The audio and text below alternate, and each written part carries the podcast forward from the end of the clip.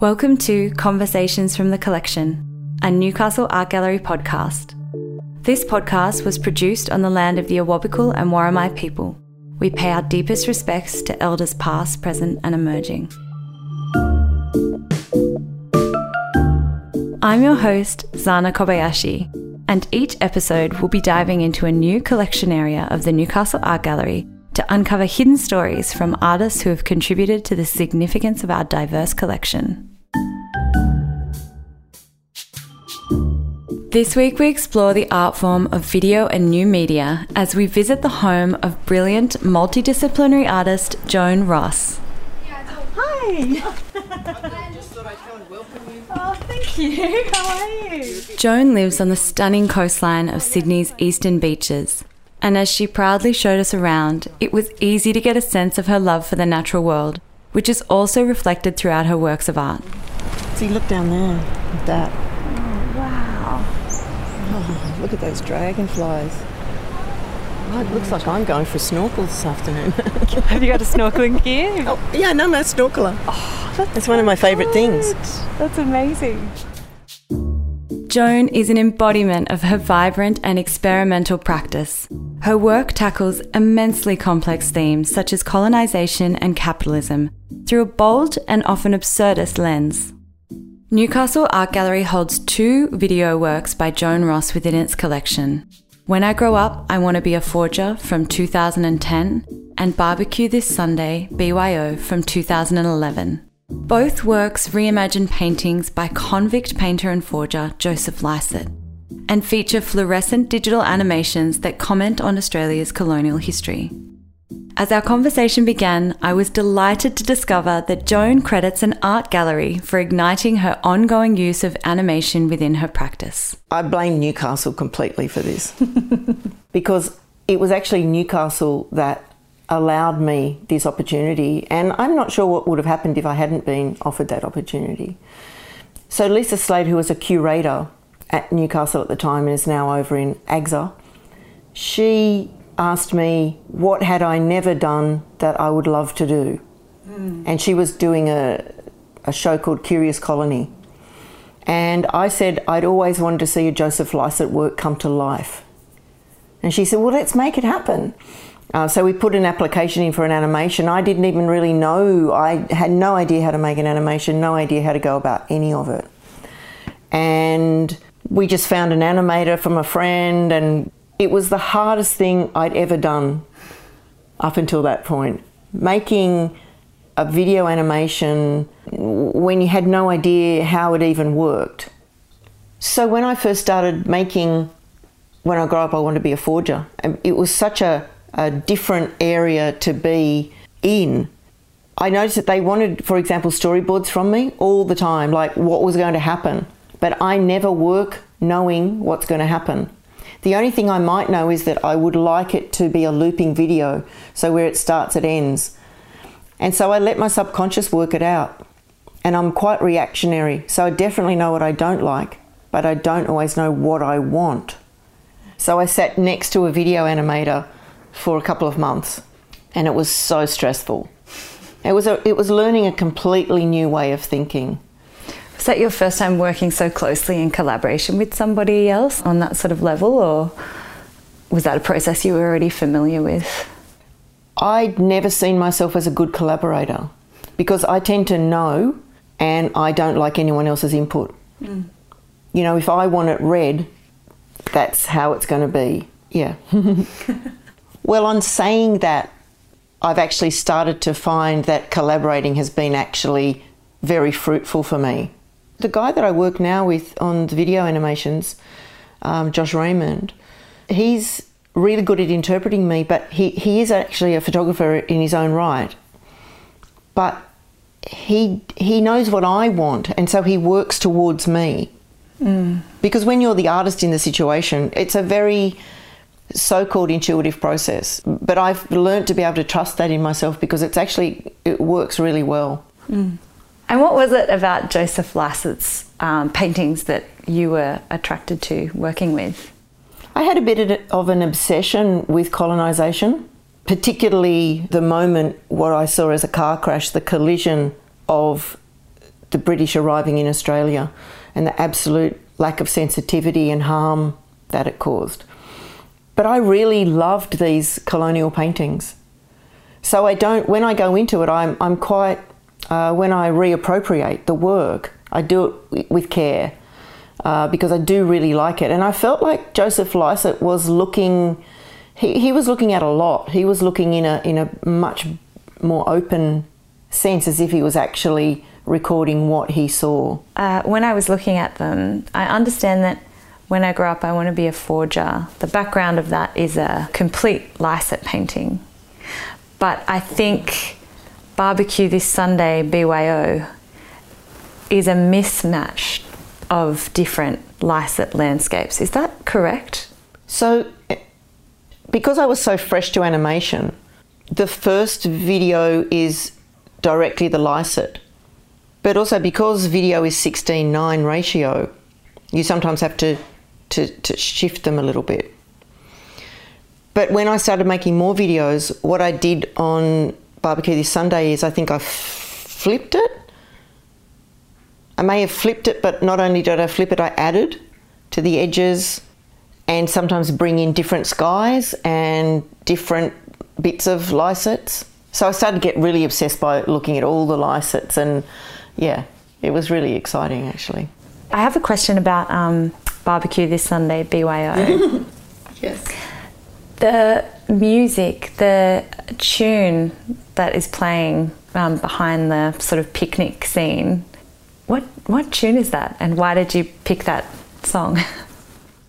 I think before I did Curious Colony, and before I made that video, I did a residency at the lockup in Newcastle, and there was this lovely guy there who was also doing a residency there, and he would whistle all the time and I asked him if he could come to Sydney and whistle for me. and I got him to whistle It's the End of the World as We Know It. It is that song, yes.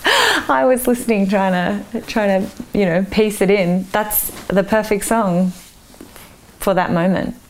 Yeah, it's a perfect so- it's a perfect song for a lot of those videos mm. because that's I think that's what I often see. I remember um, my father lived on the central coast, and I would often go and float out in the water and look up, and you couldn't see any houses. And I would often think, what was this like before the colonials arrived?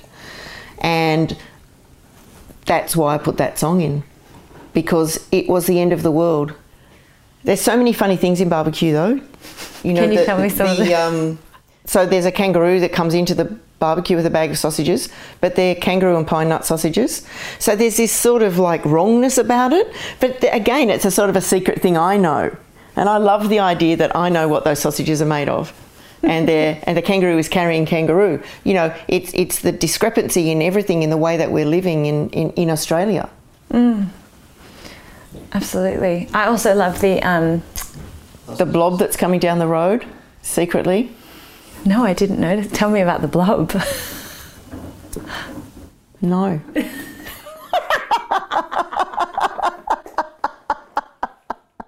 I think one of your amazing gifts as an artist is to tackle quite complex themes like colonization and class, capitalism, environmentalism. But you do it with this really witty, sometimes even absurdist tone why is humour such an important tool for you to use? I don't always like to talk about the humour in the work, but let's put it this way. I once tried to make a funny work and I couldn't. What I found out was that when I tr- didn't try, that everyone thought the work was funny. Mm. So I realised that if I was just myself, that people would laugh at it. Yes. Okay. That's interesting. So I think I just naturally have an absurdist way about me, but I also know that if I can allow that to happen naturally, it is a way for people to, to get into the work and it, it's a softer way. Mm, yes. Yeah. I've heard you say, I have a very strong message to get across, but you want to get it across in the lightest way possible. I do. Which I think is a generous thing to do for people. I think that my work is educational, and I think that I wanted to open some of history up to people and open up the questions. I'd become really bored with video work and I just understand it, but I couldn't handle it. I mean, I didn't mind watching David Beckham sleep, but there was a lot of boring video art. So I started, as soon as I started that first animation, it got me really thinking about the moving image. But I think I often think in advertising because we are very manipulated by advertising. And I find that quite interesting. And I'm often in my work not only looking at history, I'm looking at the contemporary at the same time. So I sort of approached making those first videos almost like how to manipulate people into watching something that they didn't necessarily want to know about. Because I don't like looking sometimes at hard art, like that's telling me really strong messages because it hurts. Mm. So I tried to do it in a way that all levels of people because there's jokes for art historians in some of the works. The kids love them.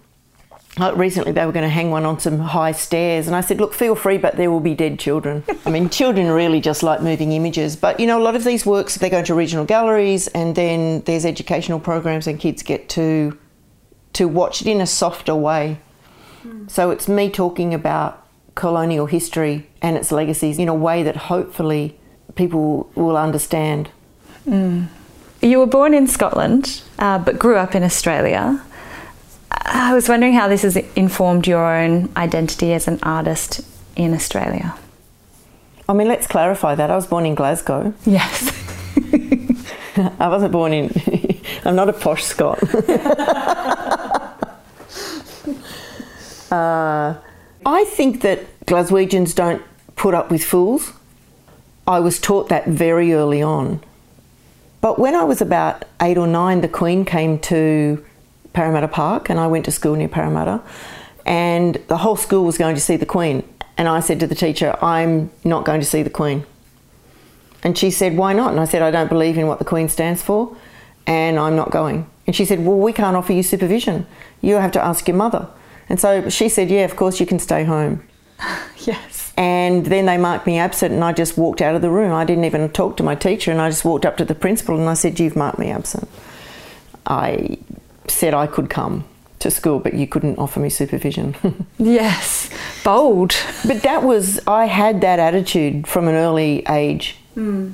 uh, around fairness and unfairness. But I felt like my, I also feel like there's something about being born in another country and coming to Australia even though I grew up here, you know, from a young age, I still think that there's something about looking at it from the outside.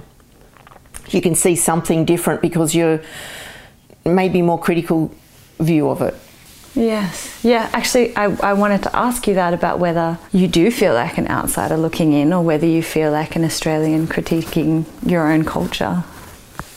I asked a whole audience recently what did they think it meant to be an Australian because it doesn't mean I love the beaches. Yeah. I think patriotism is dangerous. And I think that people are, have false ideas about what it means to be Australian. And I, I think that if we really dissect it, we can't actually tangibly put our hand on what it means.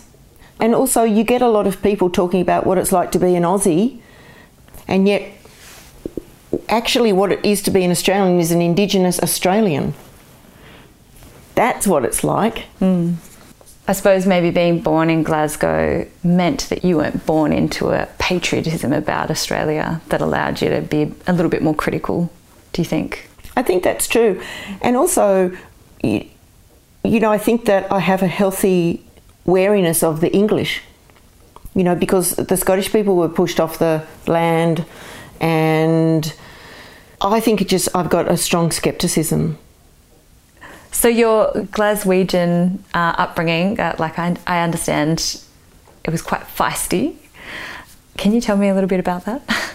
Maybe this started right at the beginning when my mother was in the snow in a phone box calling the midwife arguing that she was in labour. Uh, I have been called argumentative. and maybe that's where it comes from. basically, she was in labour, and by the time the midwife got there, I was born within half an hour. Oh my goodness. Almost out in the snow. Almost out in the snow. and your father also, I understand that he taught you how to fight growing up, is that right? Yeah, look, he was, uh, he'd had a fairly uh, harsh life and, and was living out on, on his own at the age of 12 uh, for a while on the streets and working like a man. Um, and so, you know, Glaswegians are known for fighting, and he taught me how to fight. He taught me how to protect myself. He taught me how to never put myself into a position of ambush.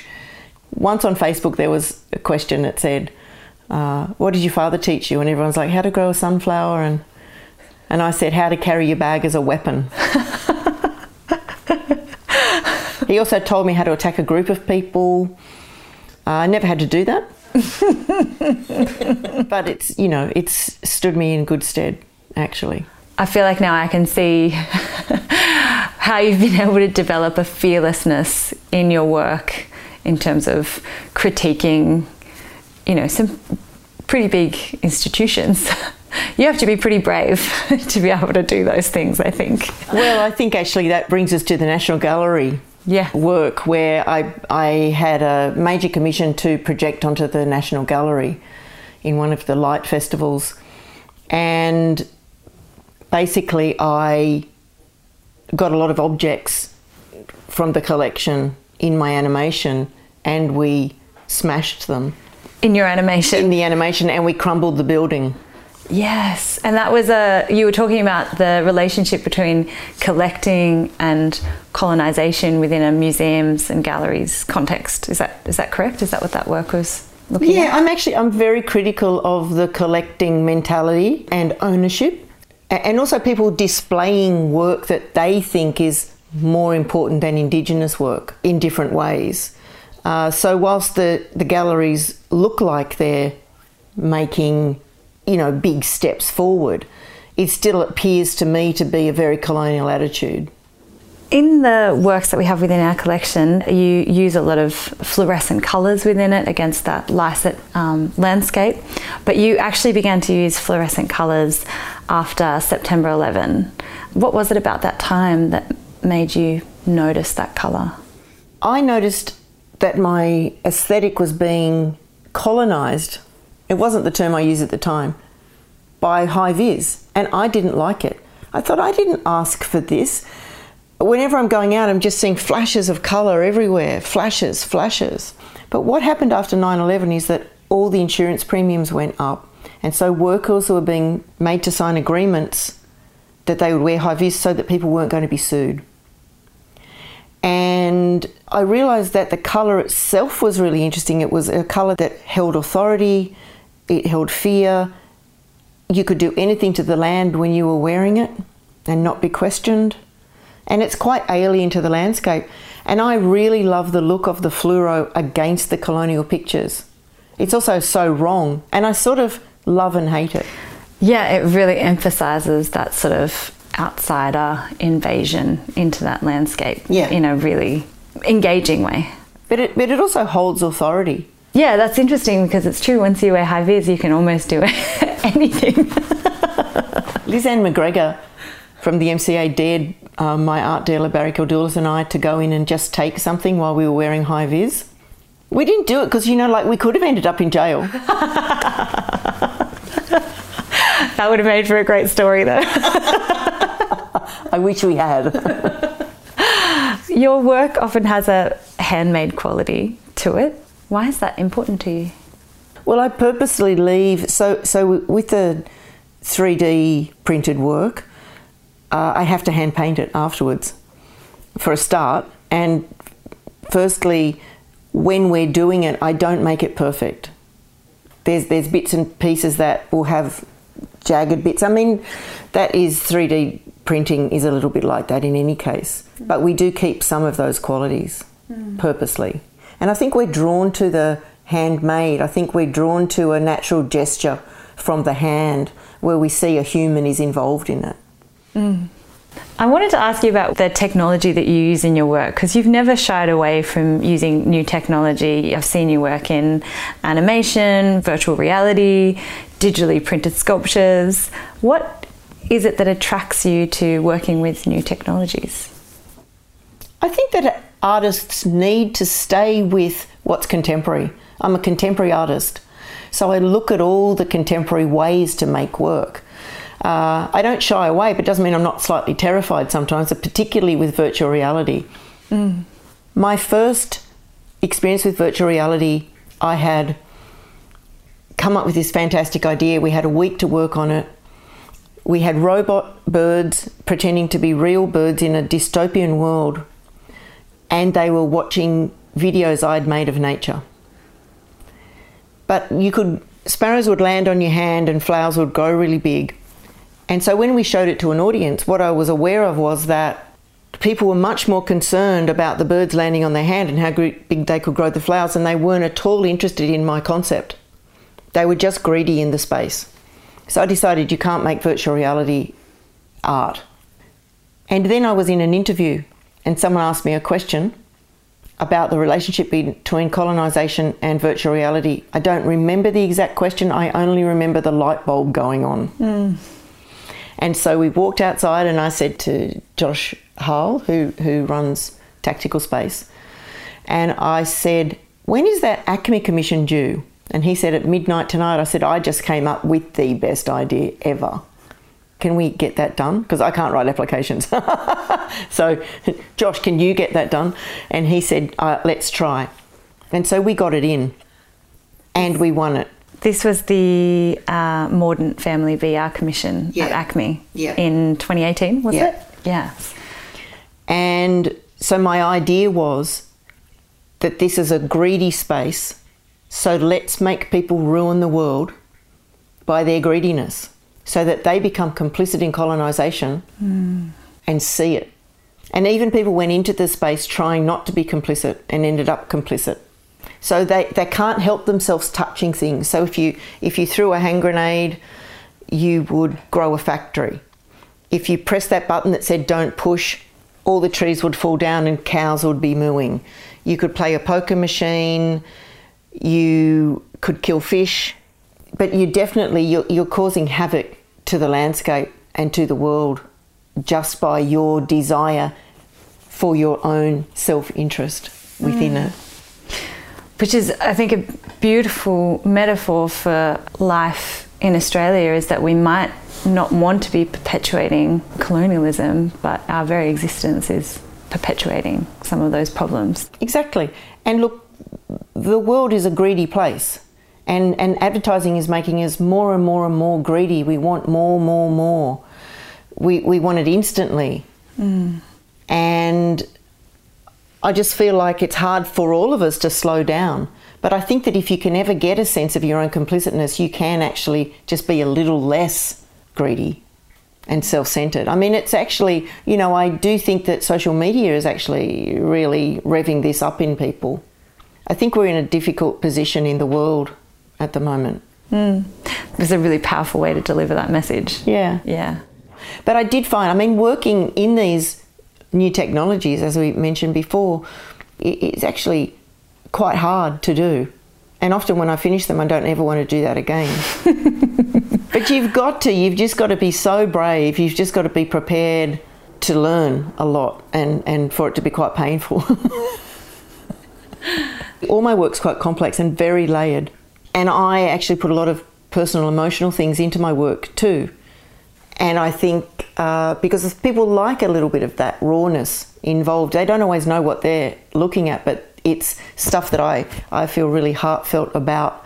And I think often people can feel it, they don't, don't always need to know exactly what it is. Yes. Can you give us an example of what oh, yeah. something okay. might be? In the, the video that we first talked about, when I grow up, I want to be a forger, in that video, the spirographs were from someone I was secretly in love with spirograph packet from when they were a child. That's the sort of thing I do. Yes. Love it. Okay, but this brings me to another thing that I've been doing. For example, Manly Gallery asked me to look through their collection, use a work and, and try to make a work from one of their colonial pictures.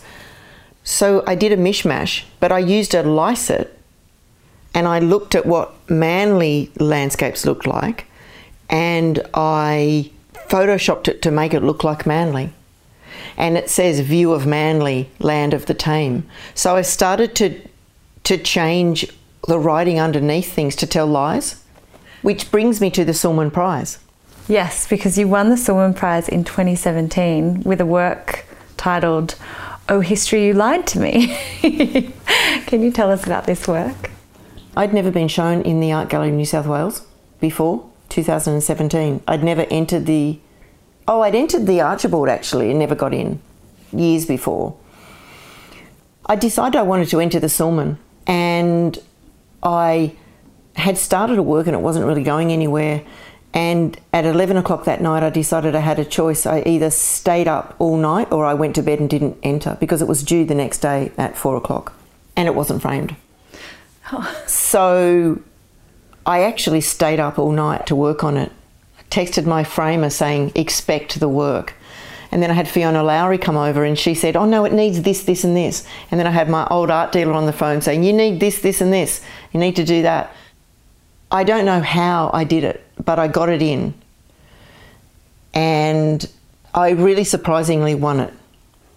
But what's great about it for me is it's called Oh History You Lied to Me. And again, it's a double edged sword because it was about history being a lie, being only told from one perspective.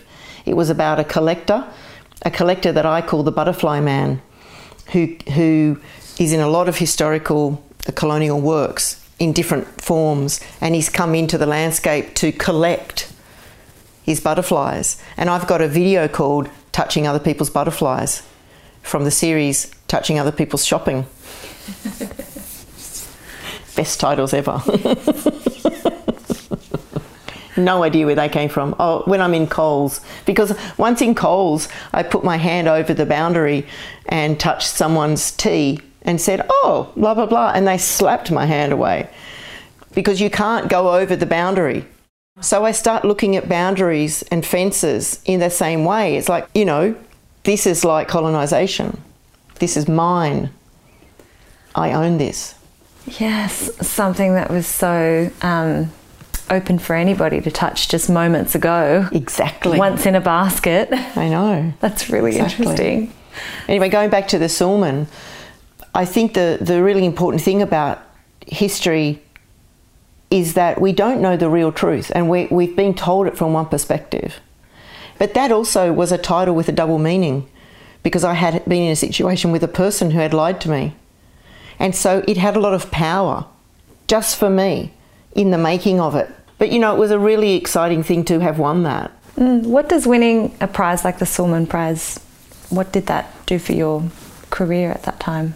What's really strange about the Sulman Prize, the Archibald Prize, they really elevate you in certain people's eyes. And that was a lot of fun, actually.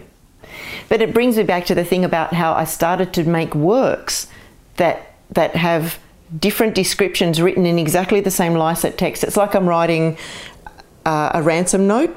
So I use all the letters from Lycett's works and I changed what it said underneath. So one of the best ones was a work I did that was in a show in Tasmania and it said Land of the Broken-Hearted, Van Diemen's Land. And Bob Brown was at the opening and they FaceTimed me to Bob Brown and he said, Where was, whereabouts is that in Tasmania? because it was a, an image of a woman holding a tree with a background of just logged forest. And he said, Where is that in Tasmania? I said, Oh, no, that's not in Tasmania. These works are lies. He said, Well, where was it? And I said, It was in Castle Hill. And he said, Oh, I grew up near Castle Hill. And I said, Yes, so did I. Art is an amazing way to retell history or reshape yeah. narratives. Yeah. I can see why you're attracted to lies. Look, it's an inch because I see history as a lie. I, I, I see Indigenous people lived in Australia, and then I see colonisation happened. And I see that everything took off from, you know, we're more concerned about keeping our silverware from being touched by one single finger. And we want to keep it in a plastic vitrine than we are about keeping some other things safe that are actually more intrinsic to the Australian landscape.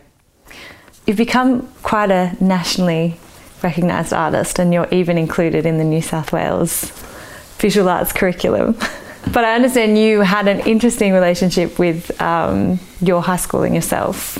But how does it feel to have reached this stage in your career? Oh well, look, it can only be a story, can't it?